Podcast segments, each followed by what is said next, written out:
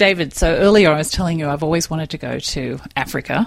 And I'm just wondering, is that whole safari scene the cliche?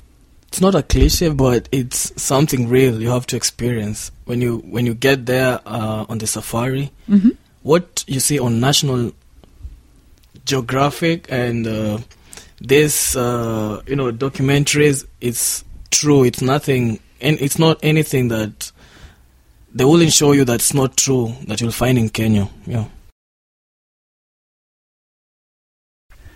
Wow, so I could be just out there, what, driving around in my car and on my own, just seeing all those animals? No, you don't get to drive in your own car. They provide services for you. Like uh, we have, uh, um, like for instance, in Kenya, we have uh an uh, an institute called KWS Kenya Wildlife Service uh, that does that, and it has its own warders that they're highly trained to protect you when you're in the forest. Yeah, Okay, so the tourists are kind of regulated.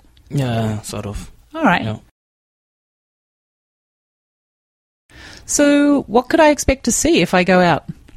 Uh, you could expect to see the wildlife itself, animals in their own habitats, some sleeping, some walking, some hunting. You never know. It depends on the time uh, when you're doing your safari.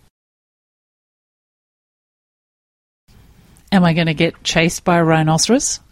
No, they actually don't chase you because, you know, most of the time you're just passing by, you're not disturbing them.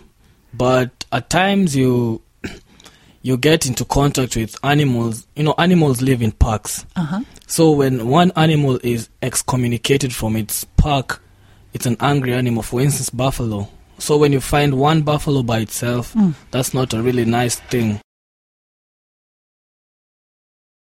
So, what what would happen if I found a buffalo by itself? That's what we call like a charged buffalo. It's really angry. It's been excommunicated from its park and it cannot join the other pack. So it, it attacks at anything. You, you see, sometimes they're really dangerous and that's why you need the game wardens who carry like uh, ammunition just to protect the tourists. Wow, really? So, what's the chance of me getting attacked by a wild animal? Uh, one in a million. but you never, you never know. You can never rule these things out. So, it doesn't happen very often. It doesn't happen very often, but at times in the past it's happened.